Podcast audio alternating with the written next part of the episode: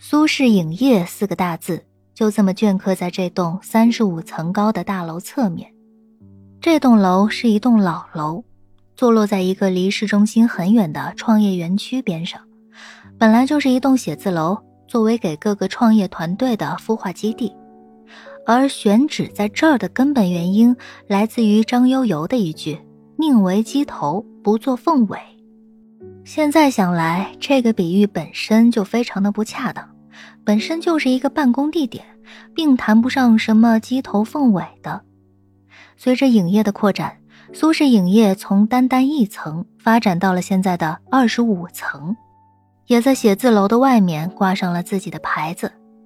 去除大厅和二楼的食堂之外，还有七层则留给了和影业有深度合作的合作伙伴公司，以及作为业务拓展和投资领域的孵化器。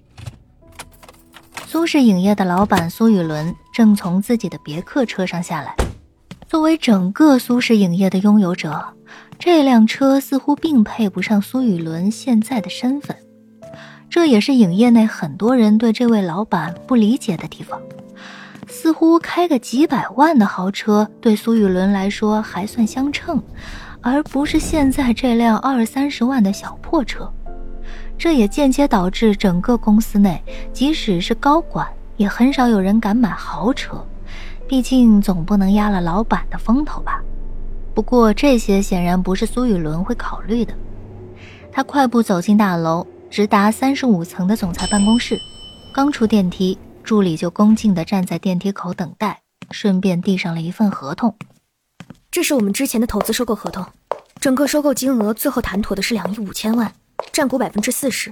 合同的细则，法务部门已经研究妥当。苏雨伦点了点头，没去接那份合同，反而没头没脑的问了一句：“等了多久了？”等。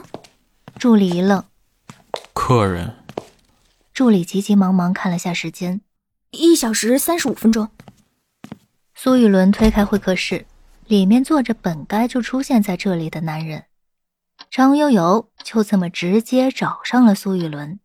畅通无阻的到了这一层，坐在会客厅的高级沙发上，品着总裁助理泡的上好红茶。我记得你喝不惯红茶。苏雨伦在他对面坐下，笑着说道：“太涩了，你这儿又没有酒。”张悠悠撇着嘴，把手里的茶杯丢在茶几上。苏玉伦站起来，从一旁柜子里拿出一瓶红酒，搁在张悠悠面前。这大白天的就喝酒，你就不怕做不了事？张悠悠拿起红酒瓶，外包装的边角有三条划痕，割破了玻璃瓶外的贴纸。这是他之前没带走的红酒。张悠悠放下酒瓶，并没有打开的意思，直接将酒瓶推到一边，用手拍了拍屁股下面的沙发。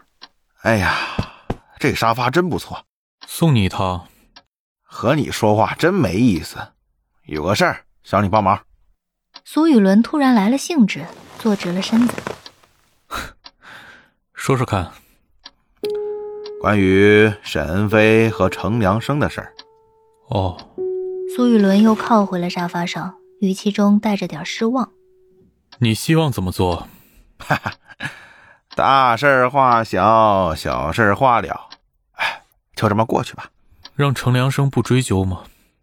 这没问题。不够，不够。我希望苏氏影业能够出面，在舆论层面也把这个事情压下去。让我理一理情况啊！你的人打伤了我的人，然后你不但希望我这边不追究，还要出钱出资源帮你摆平舆论上的负面影响。啊，这怎么听都是……强盗逻辑啊！这事儿闹大的话，这部戏就会黄了。你的演员一样会受到影响，你投给剧组的资金也会打了水漂。所以这逻辑确实很强盗，但对你还是有好处的。大不了我的人就不上了嘛？至于投的钱，投资总是有风险。这个剧的数量级，我根本不在乎。苏雨伦这话听在张悠悠耳朵里，仿佛是个笑话。逗得他呵呵直笑。咱别装了，行不行啊？肖西安的身份你不可能不知道，他这边的线作为你们来说是不可能放的，更不可能就这么放任他回国的第一部戏就这么黄了。苏雨伦抓了抓脑袋，啊，这个事情，其实你压根儿就不用来找我帮忙，那找谁？